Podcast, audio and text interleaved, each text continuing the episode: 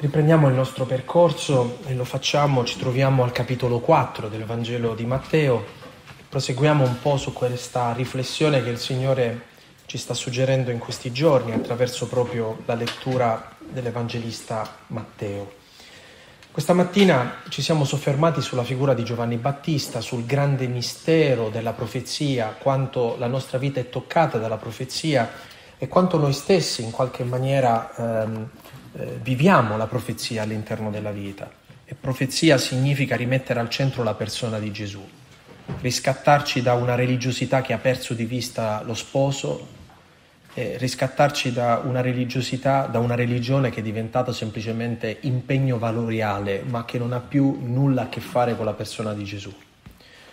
Riscoprire Gesù, la centralità di Cristo, questo è il ruolo fondamentale del profeta, ma anche il profeta ha bisogno di conversione, anche il profeta ha bisogno di arrendersi a una logica del Vangelo che è sempre una logica inimmaginabile rispetto alle nostre aspettative, al nostro buonsenso. Giovanni Battista, abbiamo visto questa mattina, cede alle richieste di Gesù, fa secondo quello che Gesù indica abbraccia una logica completamente diversa, non è la logica che egli annunciava alla gente, o perlomeno non si realizza in quel tipo di modalità. E poi il mistero del battesimo come il, il mistero di essere immersi nell'amore di Dio, e questo amore di Dio è il grande segreto di Gesù, ciò che aiuta Gesù ad essere ciò che realmente è stato per tutta la sua vita. Ora, anche eh, in altri racconti evangelici noi troviamo il racconto delle tentazioni di Gesù. Ma, così come abbiamo detto all'inizio, ogni evangelista racconta le medesime storie a partire da una sensibilità completamente diversa. Quindi il racconto che ne fa Luca, ad esempio, è completamente diverso rispetto a quello di, di, di Matteo, anche se ci sono ovviamente delle somiglianze, già il fatto che entrambi parlano di tentazioni, eh, il, il, motivo attraverso cui gli evangelisti introducono il tema della tentazione è un motivo completamente nuovo, diverso tra di loro. E basta anche semplicemente vedere ehm, eh, i luoghi geografici che vengono usati. Ad esempio, Luca eh, inscena le tentazioni in tre luoghi che sono il deserto, eh, il mondo e l'ultima tappa è Gerusalemme. Ed è molto interessante questa scelta che Luca fa, perché vuole dirci che l'ultima tentazione di Gesù accadrà a Gerusalemme e sarà l'ora della croce, quella sarà l'ultima grande tentazione. Scendi da quella croce, se sei il figlio di Dio scendi da quella croce. Matteo invece capovolge un po' eh, le, la geografia e, e fa partire tutto dal deserto, poi si passa subito a Gerusalemme e l'ultimo luogo è un monte altissimo, vi ricordate già ieri avevamo detto che Matteo predilige moltissimo la montagna come il luogo dove Gesù fa le cose. Eh, ma nell'intenzione di Matteo è quella di spalancare il messaggio cristiano a tutti, di, di, renderlo quanto più universale possibile. Quindi non mette come ultima tappa Gerusalemme, ma mette questo monte altissimo quasi a voler dire che quel messaggio, quella vittoria è una vittoria che riguarda tutti. Tenete a mente questa montagna, questa vittoria, perché è la stessa montagna su cui noi idealmente sentiremo il discorso delle beatitudini. E quindi lì dove Gesù vince il demonio, lì Gesù pronuncia il suo messaggio, che è quello delle beatitudini. Ma questo lo vedremo più avanti. Oggi rallenteremo il passo ed entreremo con Gesù nel deserto. E e qui eh, questo è valido sempre ed è valido tutte le volte che noi ci troviamo nella dinamica della tentazione. Qui il protagonista non è il bene e il male, i protagonisti sono essenzialmente tre, Gesù, lo spirito e il male, e il diavolo. Quindi sono tre i protagonisti. Gesù è completamente pieno dello spirito, lo spirito lo conduce nel deserto e lì accade questa battaglia. Ora, Cosa rappresenta in ultima analisi il deserto? Cioè come noi lo dobbiamo intendere? Come ehm, l'Evangelista forse vuole anche dirci quando ci porta a, ad, ad entrare dentro il deserto? Il deserto è il grande cuscinetto che c'è tra l'Egitto e la terra promessa. Quando Israele viene fuori dalla schiavitù dell'Egitto non entra immediatamente nella terra promessa, ma passa attraverso questa terra di mezzo che è appunto il deserto è il luogo del già e non ancora, è il luogo dove tu stai mettendoti in cammino, ma non possiedi fino in fondo quello che ti è stato promesso. Sei in cammino verso la terra promessa, ma non la possiedi fino in fondo. Quindi potremmo dire che tutta la nostra vita è un deserto, è una terra di mezzo. Noi siamo stati riscattati dalla schiavitù, dalla schiavitù eh, del peccato e siamo in cammino in maniera definitiva verso la terra promessa. Questo tempo è il tempo del deserto, il tempo dove noi sperimentiamo un cammino che finalmente ha una meta, ma sperimentiamo anche la tentazione, cioè il tentativo del male di fermare questo cammino, il tentativo del male di pervertire questo nostro cammino. Quindi questa è la prima immagine che dobbiamo tenere presenti, cioè il fatto che in questa vita, finché saremo vivi, noi non vivremo mai pienamente nella terra promessa, ma siamo sempre in un percorso del già e non ancora, un luogo dove già si manifesta la liberazione, ma non è compiuta fino in fondo. La seconda caratteristica che vorrei segnalarvi eh, rispetto proprio a alla dinamica del deserto eh, sta nel fatto che nel deserto eh, il deserto non è semplicemente il luogo che ci introduce nella terra promessa, ma il deserto in sé è anche il luogo della morte. Perché il luogo della morte? Perché è un luogo dove non c'è acqua. E quindi lì dove non c'è acqua noi sperimentiamo la morte o comunque il rischio della morte. Eh, e quindi è un luogo della prova perché è il luogo dove noi eh, avvertiamo in maniera forte la mancanza.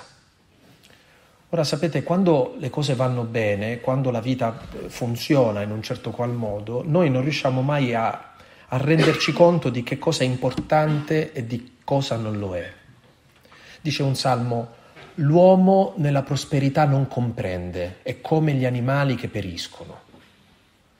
Quando tu hai la salute non ti accorgi di quanto sia importante la salute. Quando hai delle persone che ti vogliono bene non dai importanza a queste persone che ti vogliono bene. Quando la tua vita va in un certo modo ti abitui a quel bene. In realtà l'assenza invece di qualcosa, la mancanza di qualcosa, rende evidente che cosa è importante da che cosa non lo è. E quindi qui apro e chiudo velocemente una parentesi, non mi dilungherò molto, ma i momenti in cui noi viviamo la prova, in cui siamo eh, provati dagli eventi o anche dal nostro peccato o stiamo vivendo una crisi, in realtà sono momenti di grazia perché in quei momenti noi capiamo ciò che è importante da ciò che non lo è, ciò che è essenziale da ciò che non lo è. Quando una persona soffre è messa anche nelle condizioni di guardare la propria vita con più realismo. Quindi il deserto è il luogo anche dove noi veniamo fuori dal superfluo per toccare la mancanza e avere così la grazia di discernere ciò che vale da ciò che non vale. Gesù, ad esempio, può accorgersi dell'opera del demonio perché lì nel deserto non c'è nessun'altra distrazione che può occultare l'opera del demonio. Perché il male non ha nessun interesse a mostrarsi come male, né a farsi riconoscere come male.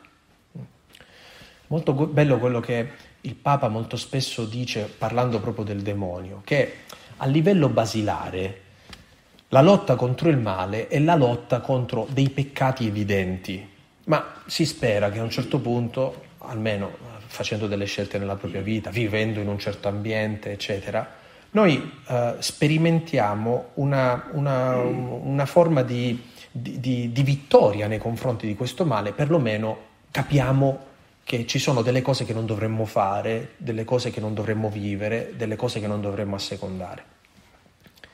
Allora Gesù, ad esempio, nel Vangelo racconta la storia di quell'uomo che è stato liberato dal demonio e il demonio se ne va lontano, dice. E la casa, l'anima di quest'uomo è una casa spazzata, pulita, dove ci sono i fiori, ma questo demonio da lontano torna indietro, portando altri sette demoni, dice. E il Papa, parlando di questa nuova possessione, chiamiamola così, definisce il demonio, in questo secondo tempo, in questa seconda fase, il demonio educato, dice, che entra nella vita di una persona senza rumore, entra, entra gentilmente, non ti fa accorgere che è lui. Man mano entra bussando alla porta, accomodandosi. Avete presente un po' la favola di Cappuccetto Rosso, no? Quando il lupo si traveste, è difficile riconoscerlo come lupo. Eh, Questa fase della nostra vita in realtà è una fase in cui tu non riesci più a capire ciò che è bene e ciò che è male perché il male si è assolutamente confuso con il bene. Ad esempio, il male, per non farti compiere la volontà di Dio, riempie la tua vita di tantissime cose buone. E lo fa appositamente affinché tu non compia la volontà di Dio, perché sei disperso in tante altre cose. Come fai a riconoscere questo male? Chi ci dà il discernimento per accorgerci che il male ci sta distraendo dall'essenziale, che ci sta togliendo la cosa più importante? Allora, la prova, la sofferenza e il dolore non sono solo disgrazie, a volte sono quelle situazioni che ci danno il discernimento per smascherare l'opera del male.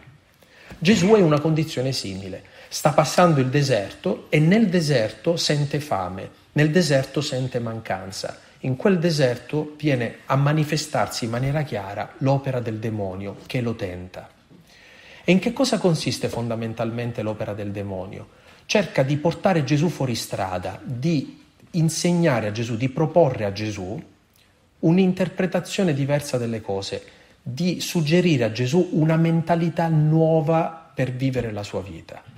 Attenti, appena ricevuto il battesimo, l'amore di Dio, e il male subito cerca di mondanizzare quell'esperienza, di dire sì sì è bellissimo l'amore, però magari facciamo in quest'altro modo.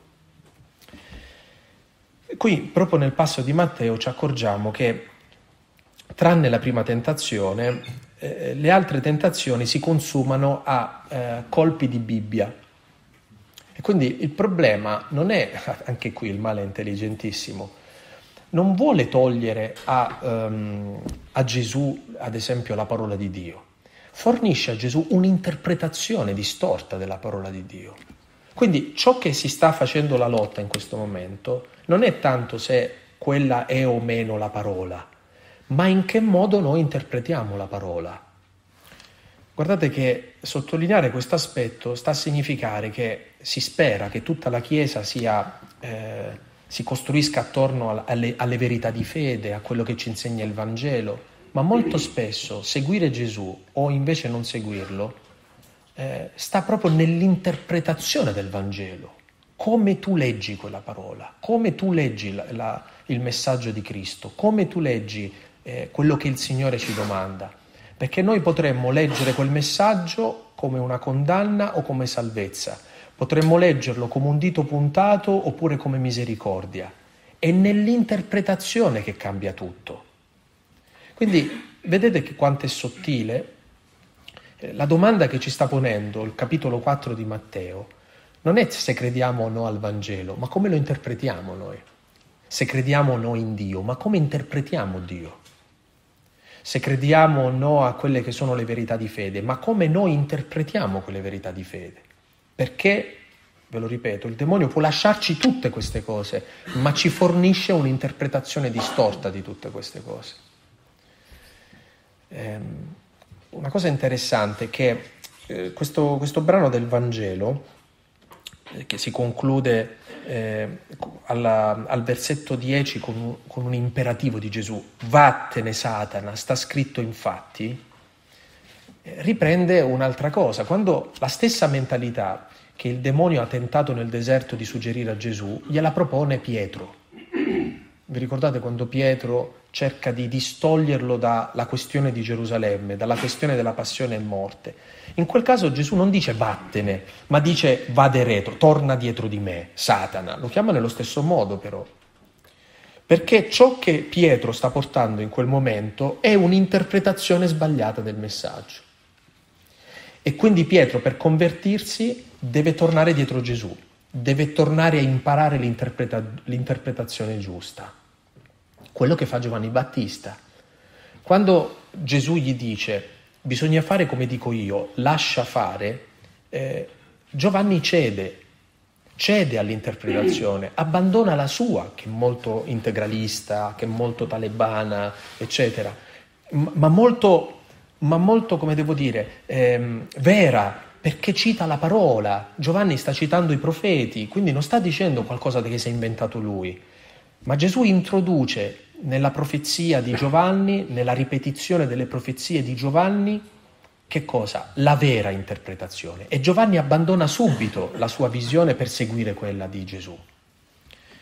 Ecco, il demonio è sempre portatore di un'interpretazione sbagliata di una cosa vera però.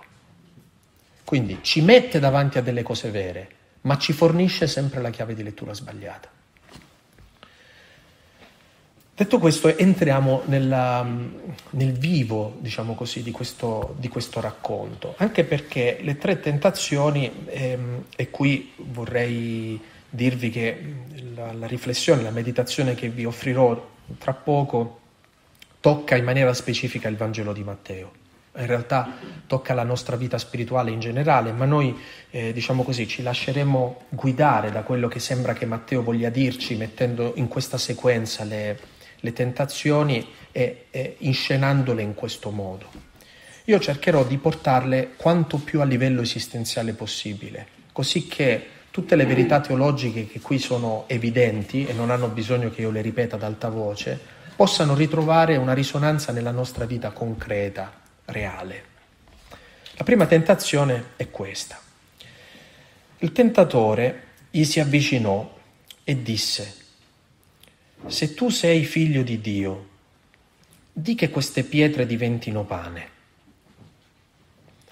Come potremmo tradurre questa prima tentazione? È il messianismo delle cose materiali. Vedete amici, che cosa c'è dietro questa tentazione? Il fatto che noi crediamo che ci siano delle cose concrete nella vita che possano corrisponderci fino in fondo. Questa è un'illusione. La fame che ogni uomo, ogni donna si porta nel cuore è una fame di senso e verità che nessuna delle cose di questo mondo potrà mai appagare. Ad esempio, quando questo noi lo dobbiamo spiegare a una coppia, dovremmo dire che la radice di ogni perdono sta nel fatto che per quanto tu possa amare quella donna, quella donna non può soddisfare fino in fondo la fame e la sete di senso e di felicità che tu ti porti dentro, perché non è Dio. Che tuo marito non potrà mai fare questo, non potrà pagare fino in fondo la tua fame e la tua sete, perché non è Dio. Non potrà farlo la Chiesa così come è fatta, non potrà farlo il tuo vescovo, non potrà farlo la tua comunità, non potrà farlo quel carisma, non potrà farlo quel movimento, non potrà farlo quell'esperienza ecclesiale. L'illusione è pensare che in questo mondo, in questa vita, esista qualcosa o qualcuno che possa saziare la nostra fame e la nostra sete che le cose di questo mondo, che sono definite pietre, possano per noi diventare un pane che ci sazia. Allora, dietro questa tentazione c'è un, un, un, bisogno buono, cioè il bisogno di dire, ma io vo- voglio un senso nella mia vita, io voglio una verità, voglio qualcosa di definitivo, qualcosa che chiuda fino in fondo questa inquietudine che mi porto dentro. Tutto invece quello che c'è in questa vita non è mai definitivo, è sempre penultimo, sempre. E finché noi non accettiamo questa cosa, non perdoniamo eh, il limite delle cose che incontriamo in questa vita, le persone che ci circondano, le cose che abbiamo. Se io dovessi rivolgermi a dei laici che vivono immersi nel mondo, dovrei dire loro, ma pensate che la carriera possa effettivamente saziare la tua fame e sete di felicità? E lo diciamo ai laici, ma in realtà dovremmo pensare anche a noi, tu pensi che se occuperai quel posto nella Chiesa avrai appagato la tua fame e la tua sete di felicità? È una tentazione, è un'illusione questo. La tua fame e la tua sete in realtà non possono mai essere appagati fino in fondo da nessuna delle cose di questo mondo, né persone, né cose, né situazioni. Quindi la domanda che, che, che, ci viene posta è che rapporto noi abbiamo con la nostra fame? Cioè accettiamo che per quanto noi possiamo eh, ricevere tanti benefici in questa vita, dobbiamo accettare che ci sia al fondo di noi stessi un basso di insoddisfazione, che in realtà non è una brutta notizia, ma è la bussola che ci sta riportando a casa.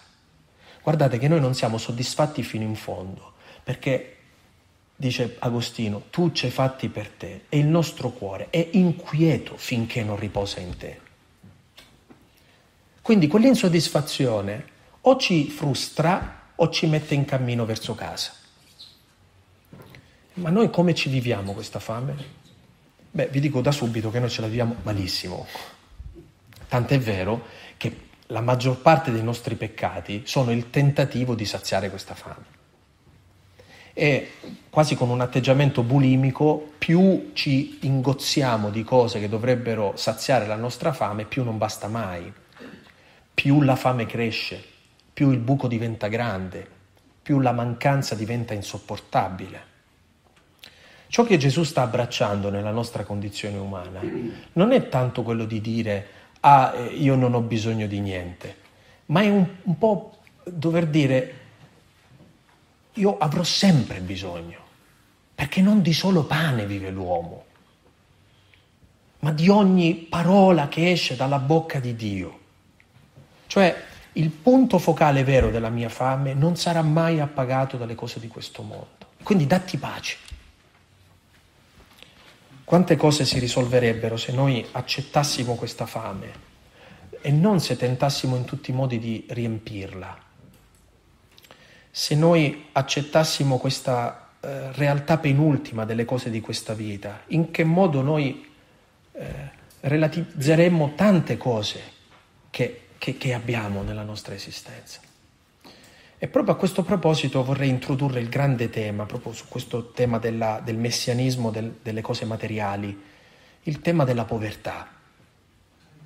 Molte volte il problema del rapporto che noi abbiamo con i beni materiali nasconde un bisogno, un appagamento che siccome non viviamo interiormente lo cerchiamo proprio materialmente nelle cose e vivendo anche in una condizione relazionale molto estrema e molto delicata, più di tutti gli altri siamo esposti a vivere in maniera malata il rapporto con le cose.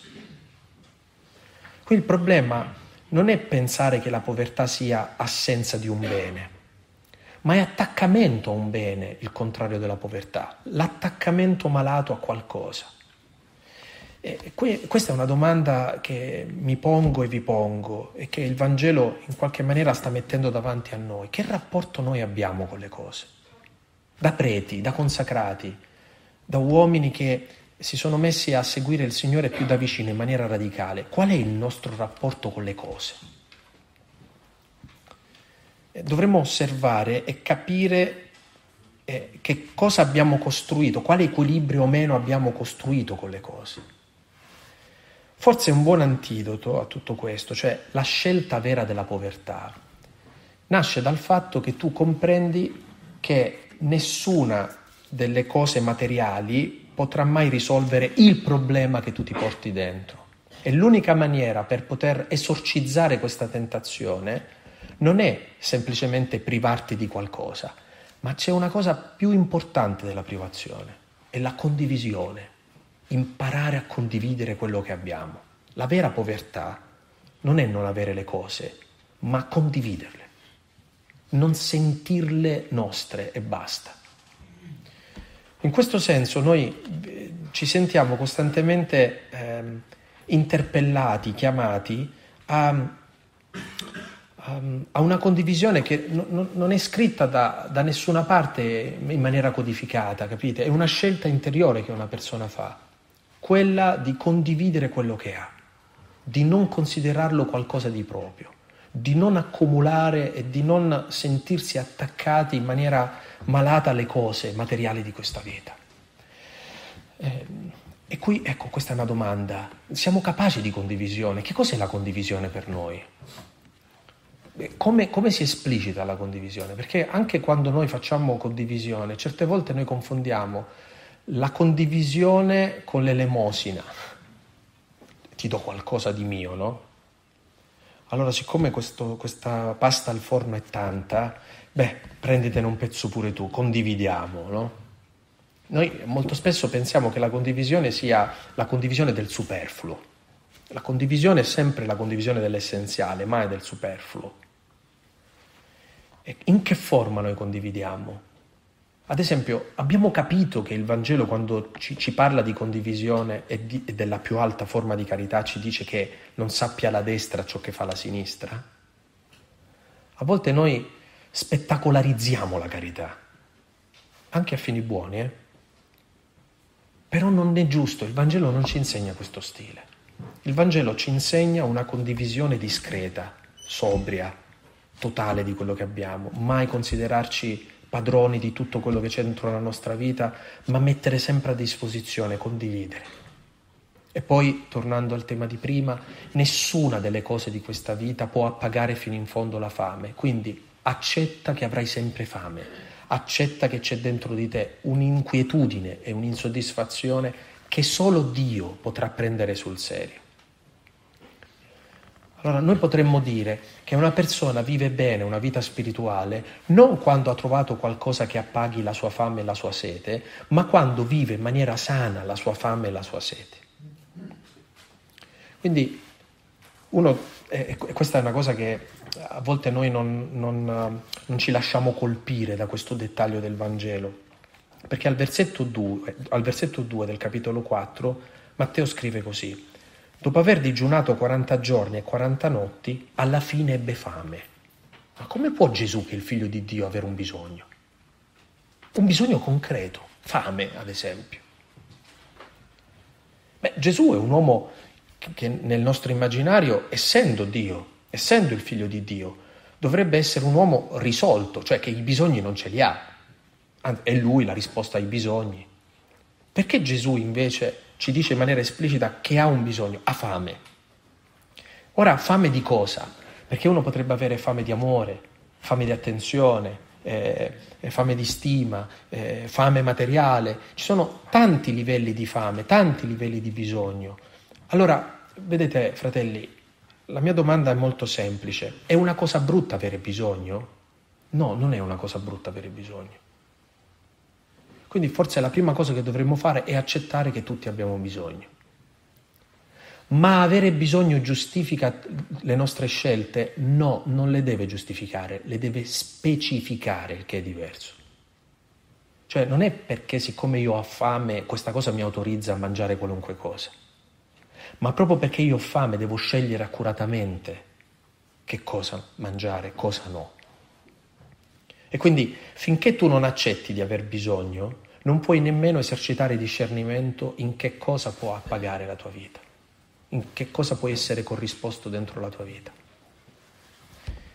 Qual è un'altra cosa negativa che noi viviamo? È dire, è vero, noi siamo fatti di bisogni, dobbiamo accettare questo bisogno e che nessuna cosa di questo mondo può appagare la nostra fame, la nostra sete di senso, di verità. Eh sì, però se se voi una volta a settimana digiunate, va bene, ma se digiunate eh, due mesi, morite. Cioè, comunque i nostri bisogni hanno bisogno appunto di, di una corrispondenza. Cioè, c'è un minimo sindacale di cui tutti noi abbiamo bisogno. Ma vi siete accorti come il Signore prende sul serio questo? E a volte, a livello pastorale, a livello comunitario, a livello amicale, a livello umano, ci dà delle cose che veramente sono un beneficio perché ci nutrono. E ce ne accorgiamo che il Signore ha provveduto a ciascuno di noi, perché ad esempio in quell'esperienza pastorale ho sentito, mi sono sentito voluto bene, mi sono sentito amato, mi sono sentito stimato, mi sono sentito preso sul serio. È normale che noi andiamo a cercare tutto questo, ma non può diventare compulsiva questa ricerca ma voglio dire bene, il Signore sa che comunque noi abbiamo bisogno di qualcosa, sì, provvede a noi. Eh, a un certo punto dirà, colui che veste i gigli del campo e che non fa cadere nemmeno un uccellino dal cielo senza che lo ha deciso, non pensate che così come provvede alla bellezza dei fiori del campo, non provvederà anche alla vostra vita? Allora cercate il regno di Dio e la sua giustizia, tutto il resto vi sarà dato in sovrappiù. Tu hai bisogno di sentirti amato, lo sa anche il Signore questo, ma se prendi sul serio la realtà, il Signore ti metterà nelle condizioni di poter ricevere in maniera sana l'affetto. C'è un modo sano di essere amati? Sì. C'è un modo sano di, eh, di sentirsi stimati? Sì. C'è un modo sano di essere gratificati? Sì, c'è. E Dio provvede a questo. Dov'è il nostro problema? È che noi non sappiamo aspettare che Dio faccia questo. Noi abbiamo l'ansia di voler tutto e subito. Ecco il gesto di prendere. Noi vogliamo impossessarci delle cose. Noi vogliamo decidere noi come appagare la nostra fame, la nostra, cioè la nostra sete. Cioè non permettiamo a Dio di aver cura di noi. Tutto ciò che stiamo cercando, il Signore vuole donarcelo. E, quindi è seria come questione. Se tu credi che quello che stai cercando il Signore vuole donartelo, perché non lo attendi? Perché te lo prendi con la forza? Quando mi capita di dover fare la sintesi della sintesi della storia della salvezza, mi capita di dire sempre questa cosa. Tutto inizia col fatto che Adamo ed Eva si impossessano di una cosa che non gli era data. Tutta la storia della salvezza è Dio che dona all'uomo ciò che lui si è preso con la forza.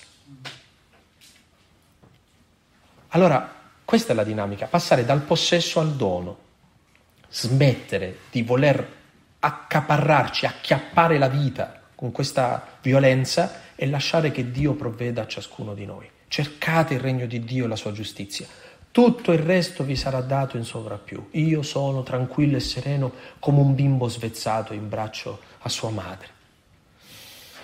Ora ditemi, fratelli, noi ci sentiamo così? Così sereni, così pacifici perché sappiamo che il Signore ha cura di noi? Dirà Gesù, Egli sa di che cosa avete bisogno prima ancora che glielo chiediate. Quindi è giusto avere dei bisogni, bisogna ammettere di avere dei bisogni, bisogna accettare che nessuna delle cose di questo mondo può appagare fino in fondo i nostri bisogni. Quattro, dobbiamo accettare che Dio ha cura di noi proprio nei nostri bisogni ed è Lui a provvedere il necessario e che noi possiamo attendere che Egli lo faccia nella maniera più sana possibile. Quindi viversi male una mancanza, un bisogno, quello è un dramma della vita spirituale. Seconda tentazione. Allora il diavolo lo portò nella città santa, lo pose sul punto più alto del Tempio e gli disse, se tu sei figlio di Dio, gettati giù. Sta scritto infatti, ai suoi angeli darà ordini a tuo riguardo ed essi ti porteranno sulle loro mani perché il tuo piede non inciampi in una pietra. In che cosa consiste questa seconda tentazione che Matteo colloca a Gerusalemme sul punto più alto del Tempio? Consiste proprio nel nostro rapporto con Dio. Lo accennavamo anche nelle altre meditazioni, ma adesso voglio perdere qualche minuto per approfondirlo. In che cosa consiste la perversione della interpretazione sbagliata che il male vuole dare a Gesù? Vuole dire se Dio è veramente tuo padre, fa che lo dimostri. Essendo Dio, lui è capace di compiere prodigi, di compiere miracoli. È Dio perché può fare quello che gli altri non possono fare. Allora metti Dio nella condizione di compiere una cosa impossibile. Che cosa, nascoste, che cosa nasconde fondamentalmente questa, questa tentazione? Costruire il nostro rapporto con Dio in maniera miracolistica, cioè costruire il nostro rapporto con Dio chiedendo a Dio costantemente di dimostrarci che ci ama. Se tu chiedi a qualcuno di dimostrarti che ti ama, significa che non ci credi che ti ama. Vi viene subito in mente un personaggio del Vangelo che Gesù elogia come l'uomo che ha più fede di tutti gli altri? Di quest'uomo Gesù dirà, in Israele non ho mai trovato un uomo così, ed è il centurione romano. Perché gli dice, guarda, non c'è bisogno nemmeno che vieni, io mi fido talmente tanto di te che non, non ho bisogno di vedere niente, io mi fido. La ricerca di conferme nella vita spirituale, nel nostro rapporto con Dio, non dice l'intimità con Dio, ma esattamente la mancanza di fede che noi abbiamo nei suoi confronti. Ma il problema è che tutti noi vorremmo essere rassicurati che Dio esiste e che ci ama e che è nostro Padre e che ha cura di noi. È molto difficile rinunciare a questa tentazione, cioè rinunciare di costringere Dio a dimostrarci in tutti i modi che c'è e che è nostro Padre. Ma non è forse questa la maturità più alta dell'esperienza di fede? Allora, vorrei spiegarvi brevemente qual è proprio la, qual è, la fenomenologia dei santi quando incontrano l'amore di Dio. Dio fa così, quando ama qualcuno, e oggi lo dicevamo anche a messa, se tu vuoi vivere il Vangelo, non devi sforzarti di vivere il Vangelo, tu puoi vivere il Vangelo perché soltanto l'amore di Dio ti mette nella condizione di, di vivere il Vangelo. Quindi la sequenza è questa, tu sei amato, allora puoi agire in quel modo. Invece qual è l'ottica che a volte anche noi stessi eh, vendiamo nella nostra predicazione? Se agisci in questo modo, allora certamente sarai amato.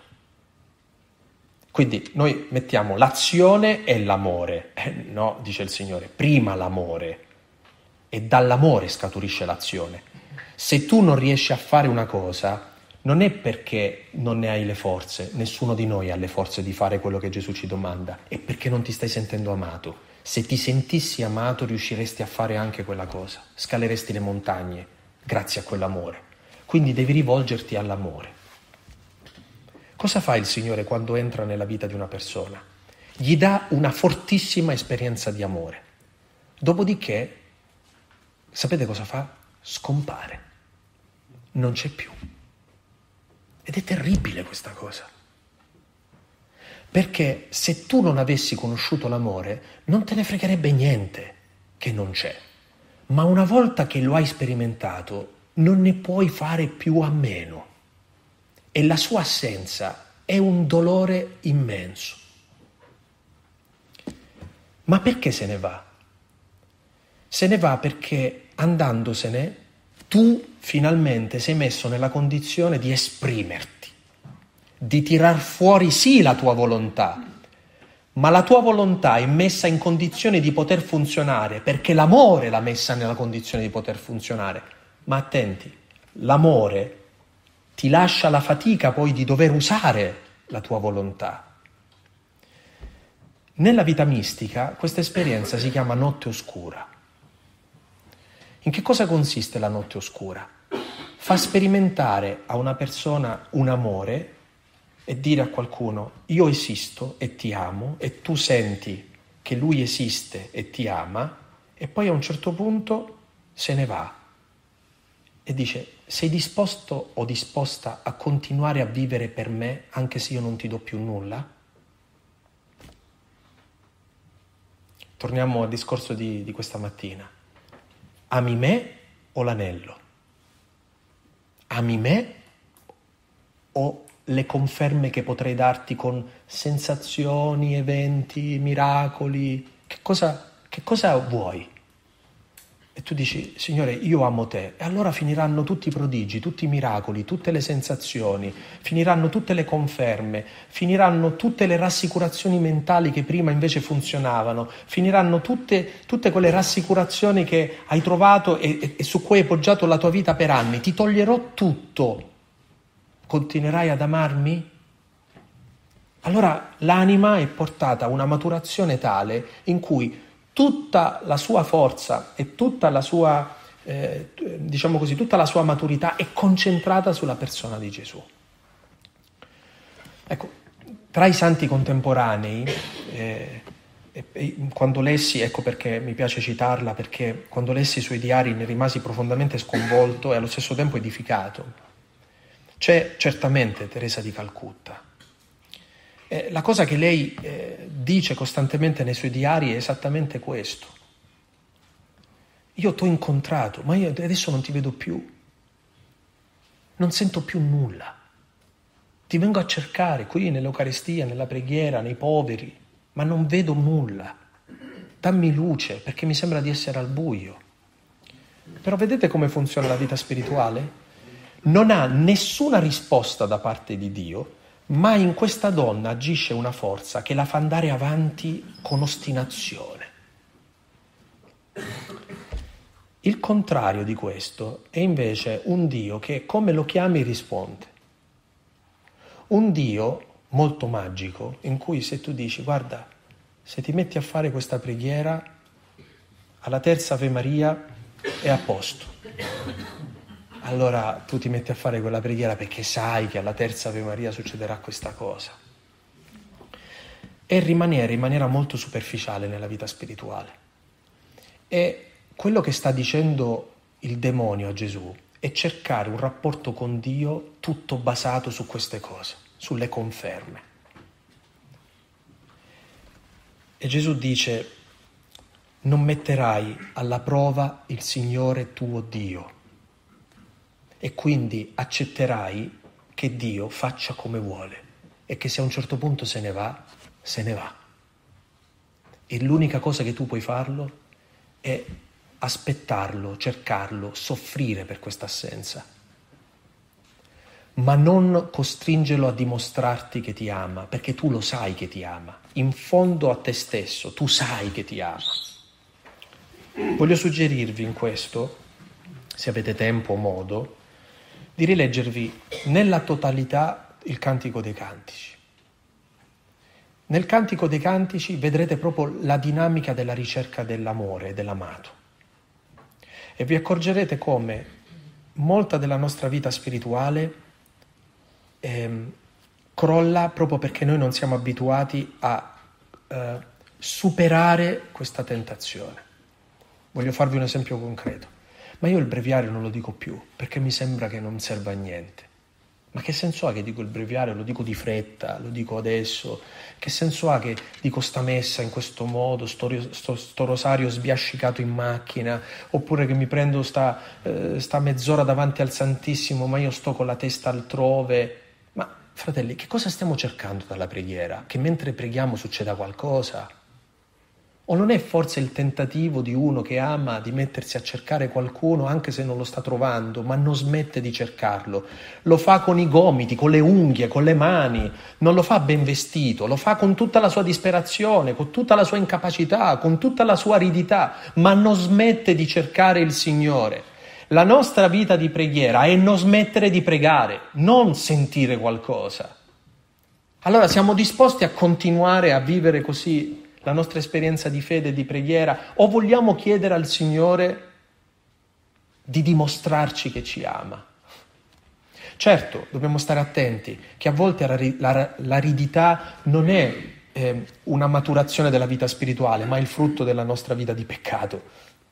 Quindi dobbiamo stare anche attenti a non, confo- non chiamare notte oscura problemi nostri invece, no? Eh, ma dopo che tu hai fatto tutto quanto quello che dovevi fare, dopo che uh, ti sei sforzato di, uh, di, vivere una certa vita, di viverla in un certo modo, ma nonostante questo ti, manca, ti mancano gli appigli interiori, non senti più nulla. Allora, che cosa ti dice il, il demonio? Non senti nulla? Mettilo alla prova, buttati. Se è vero che ti ama, ti prenderà. Fratelli, dobbiamo rinunciare a questa tentazione. Anzi, più sentiamo il bisogno che Lui a un certo punto ci dia questo tipo di esperienze, più dobbiamo dire, ah Signore, ti offro, ti... non c'è bisogno, non c'è bisogno che tu venga nella mia casa, ma di soltanto una parola e il mio servo sarà guarito. È una professione di fede importantissima. Ecco, sappiate che la notte oscura non è per sempre, eh? Ma che quando una persona vive questo tipo di purificazione, il livello di intimità con il Signore cresce in un modo esponenziale. Ora, da battezzati, prima ancora che da sacerdoti, da consacrati, ognuno di noi desidererebbe avere una vita di preghiera appagante. Invece sembra che la nostra vita di preghiera poggi sul nostro volontarismo, sul fatto che io dico ok, devo farlo, devo farlo ma ve l'ho detto prima, non nasce dal volontarismo, ma dall'amore. Solo perché c'è stato un amore all'inizio, allora la nostra volontà adesso si fortifica e va avanti e fa delle scelte. Un'unica grande regola, continuare a pregare, non smettere di pregare. Ma mi sembra non smettere di pregare. Eh, non sono degno, non smettere di pregare. Che significato ha non smettere di pregare? Questo dobbiamo fare, offrire la nostra fedeltà in questo senso. Allora, ehm, e anche qua, In che cosa dovrebbe consistere la vita di preghiera? In quello che abbiamo promesso il giorno della nostra ordinazione? Fratelli, quello è dovere. La preghiera è quello che è fuori dal dovere. È quello che tu scegli di fare e non te l'ha domandato nessuno. Noi non abbiamo promesso di stare davanti al Santissimo mezz'ora al giorno, ma io decido di andarci. Non abbiamo scelto di dire quell'Ave Maria, ma io la dico. Non è fare il, il, il, nostro dovere, perché quello lo dovremmo fare come un gesto di giustizia nei confronti dell'impegno che ci siamo presi nei confronti del popolo di Dio, e, e, eccetera, e del nostro ministero. Sto parlando di una preghiera che è fatta di quello che non ci viene chiesto. E qual è, in che cosa la nostra identità sacerdotale dovrebbe esprimersi di più? Nella preghiera, nell'intercessione per il popolo, nell'aumentare quanto più possibile la preghiera. Perché se aumenta la preghiera, tutto il nostro ministero diventa in qualche maniera una celebrazione della preghiera.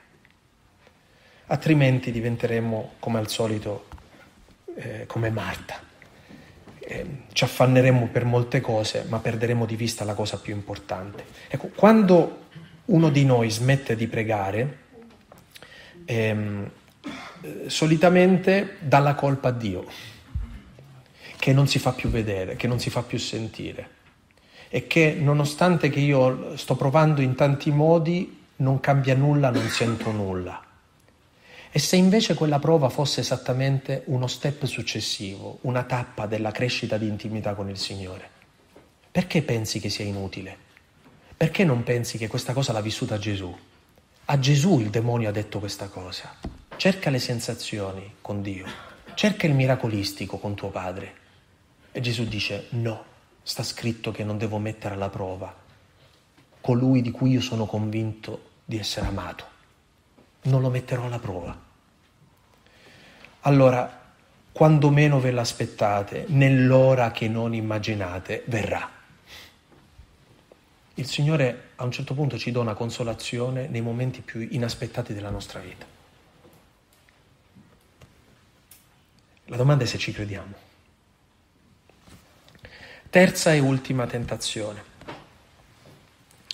Di nuovo il diavolo lo portò sopra un monte altissimo e gli mostrò tutti i regni del mondo e la loro gloria, e gli disse, tutte queste cose io ti darò se gettandoti ai miei piedi mi adorerai.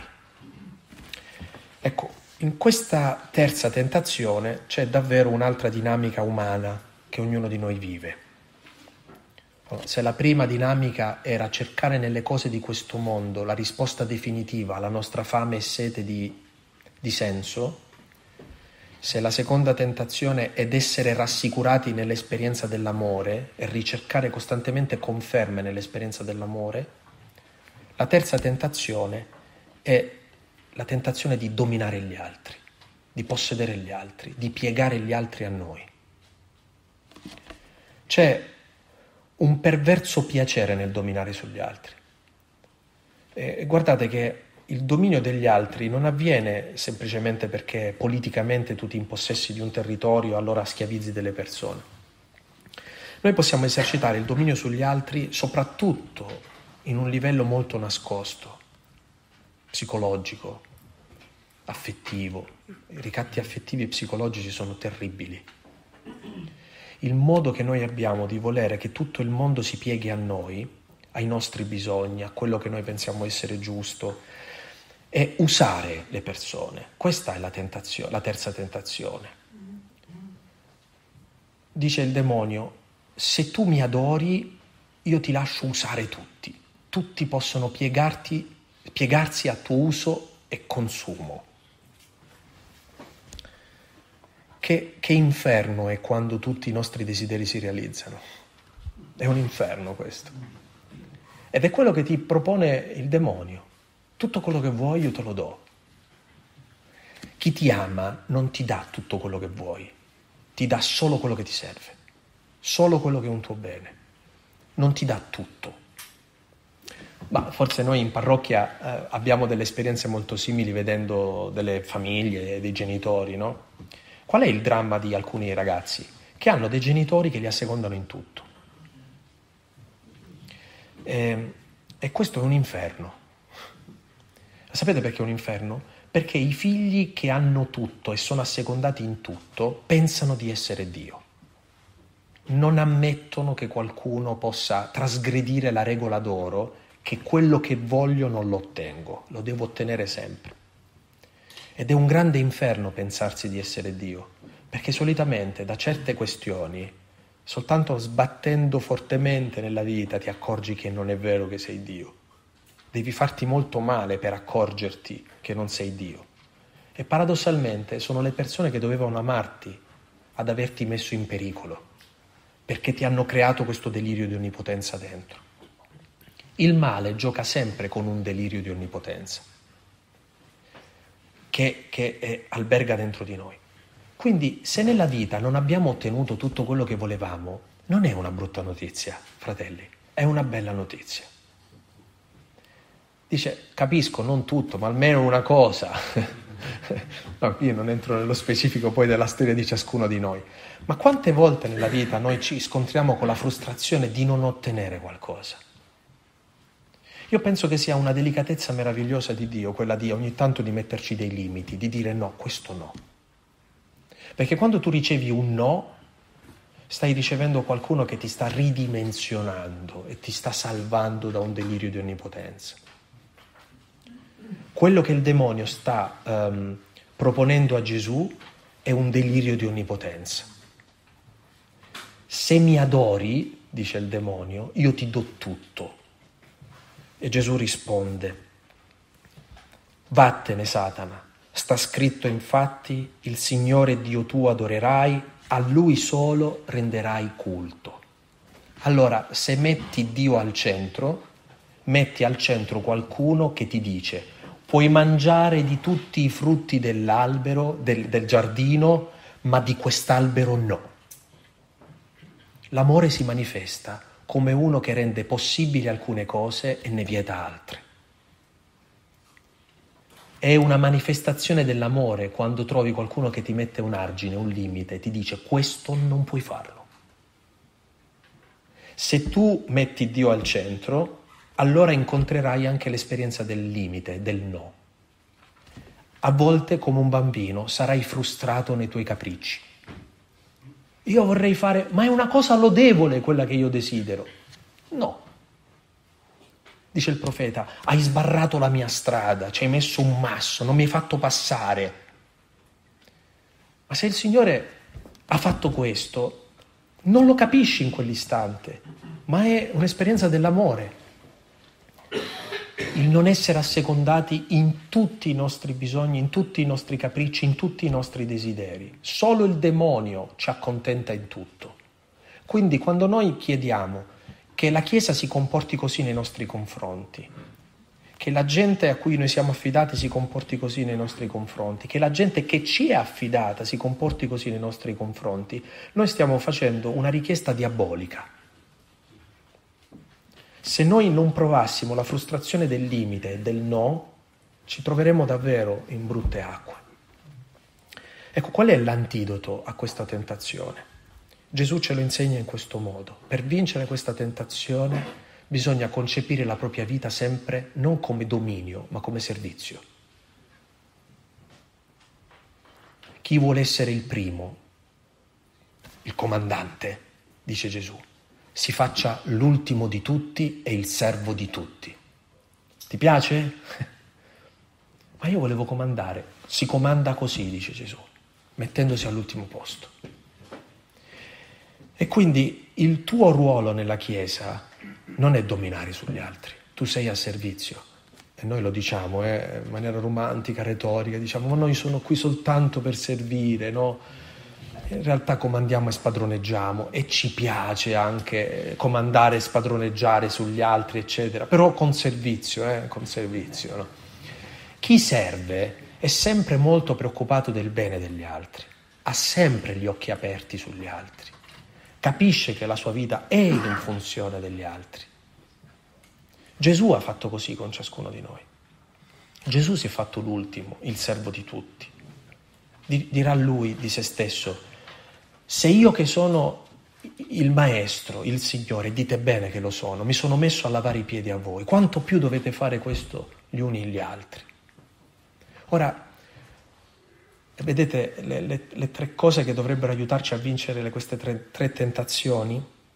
La povertà come condivisione, hm?